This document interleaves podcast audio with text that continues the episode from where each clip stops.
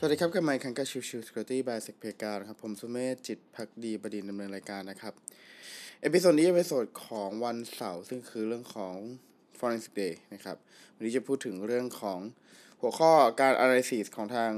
Check Point นะครับ ในการ analysis กลุ่ม Threat Actor ชื่อว่า Agrius นะครับ ในการโจมตี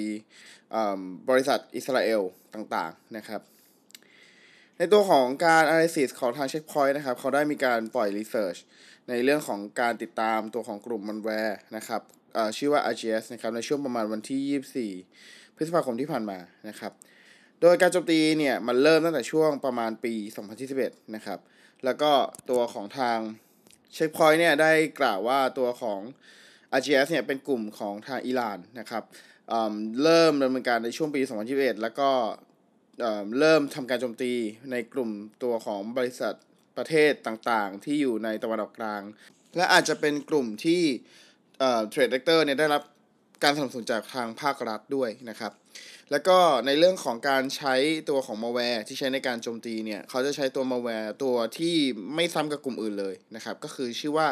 Moneybird นะครับ ตัวของ Moneybird เนี่ยจะเป็นการโจมตีเป็น ransomware นะครับในการที่จะ เข้ารหัสแล้วก็เรียกค่าไถ่ซึ่งได้ว่าเป็น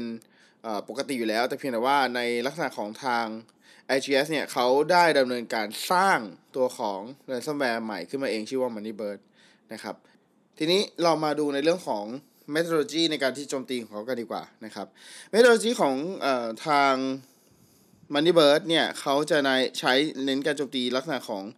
การที่โจมตีผ่านพวกเว็บไซต์นะครับ แต่ว่า เริ่มแรกเนี่ยเขาจะใช้วิธีการต่อที่ผ่าน Proton VPN ก่อนนะครับ เพื่อซ่อนตัวของ IP จริงของเขานะครับ แล้วก็เน้นการโจมตีไปที่ตัวของเว็บไซต์ต่างๆ แล้วดำเนินการฝังตัวของ web shell นะครับ เมื่อดำเนินการฝัง web shell เรียบร้อยแล้ว จะดำเนินการ remote desktop เข้าไปภายในองค์กรต่อ เมื่อทำการรีโมทเข้าไปข้างในองค์กรได้แล้วนะครับ ก็จะมีการพยายามที่จะทำ lateral movement นะครับ ซึ่งการทำ lateral movement เนี่ยเขามีใช้เครื่องมือที่น่าสนใจหลาย ๆ ตัวนะครับ อย่างเช่นตัวของ f i z i l a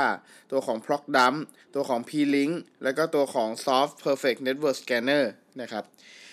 ดังนั้นจะเห็นว่า step ของเขาเนี่ยค่อนข้างจะชัดเจนเป็นสเต็ป by สเต็ปมากนะครับหนึ่งคือซ่อน VPN ตัวเอ่อ IP ตัวเองในจากตัวของ Proton VPN ก่อน 2. โจมตีไปที่ตัวของเว็บไซต์ต่างๆ แล้วฝัง web shell นะครับ 3. ทำการเชื่อมต่อจากตัวของ web shell แล้วเข้าไปที่ตัวของ Remote Desktop ภายในองค์กร จากนั้นเสร็จแล้วดำเนินการ lateral movement ต่อ โดยใช้พวก SoftPerfect Network Scanner เพื่อจะทำการ reconnaissance คือการหาเซิร์ฟเวอร์ภายใน ใช้ตัวของ Plink ในการที่จะเชื่อมต่อเป็น RDP กลับมานะครับ แล้วก็ตัวของ exfiltration ก็คือการขโมยข้อมูลเนี่ยใช้ตัวของ f i z i l a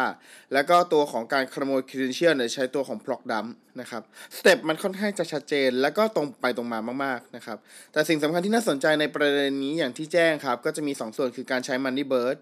ซึ่งเป็นตัวของ ransomware ที่ถูกสร้างขึ้นมาโดยกลุ่มโดยเฉพาะนะครับ อันนี้คือ part ที่1 part ที่ 2 คือตัวของทาง Threat Actor เนี่ยเขาไม่มีการใช้เป็น C2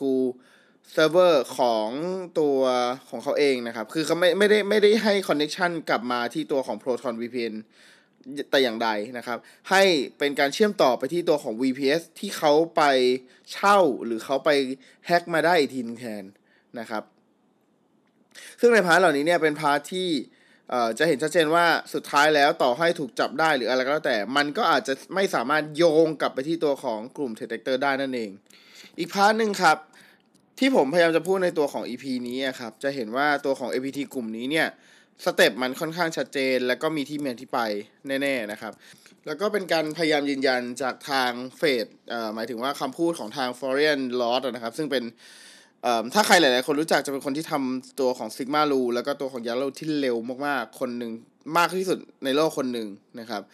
โดยตัวของทาง Foreign l o s เนี่ยเขาเคยพูดว่าจริง ๆ แล้วเนี่ย APT ส่วนใหญ่อะ Advanced Persistent Threat หรือก็คือกลุ่มเอ่อ Threat Actor ส่วนใหญ่เนี่ยไม่ได้ Advanced อย่างที่หลายคนคิดหรือว่าตัวของ Commercial พูดถึงสักเท่าไหร่ จริง ๆ แล้วเนี่ยส่วนใหญ่เป็นความที่ตัวของทางเหยื่อเองไม่มี ความพร้อมหรือว่าหละหลวมเองซะมากกว่านะครับนั่นคือพาร์ทสำคัญของการโจมตีที่สำเร็จส่วนใหญ่ของกลุ่ม APT Group นะครับไม่ได้เป็นการ advance แบบว่าใช้ Zero Day ซ้อนกัน cross เอ่อ chain สามสี่อัน แล้วถึงแบบโจมตีเข้าไปข้างในอะไร มันคงไม่ใช่แบบนั้นนะครับ ซึ่งอันนี้เป็น episode นี้เป็นพยายามเป็นการยืนยันหลังนั้นว่า เอ้ย จริง ๆ แล้ว step โดยรวมของตัวกลุ่มเทรดเ actor ที่ทำงานเนี่ย มันค่อนข้างคล้ายเดิมเสมอเลย นะครับ ดังนั้นเนี่ย part เนี้ยเป็น part ที่สำคัญแล้วก็มองเห็นอย่างชัดเจนว่า ในเรื่องของข้อมูลแบบนี้เนี่ยมันเป็นการที่เราเรียนรู้ได้ว่ากลุ่มเทรดเ actor มันจะเข้ามาจากช่องทางไหนได้บ้าง แล้วเราจะเตรียมรับมืออย่างไรได้บ้าง นี่คือ part ที่เราได้เรียนรู้จากตัวของ research แบบนี้นะครับ โอเค episode นี้ก็ประมาณนี้นะครับ หวังว่าจะเป็นประโยชน์สำหรับใครหลายๆคนที่จะพยายามจะป้องกันตัวขององค์กรนะครับ จะเห็นว่าสิ่งที่เป็น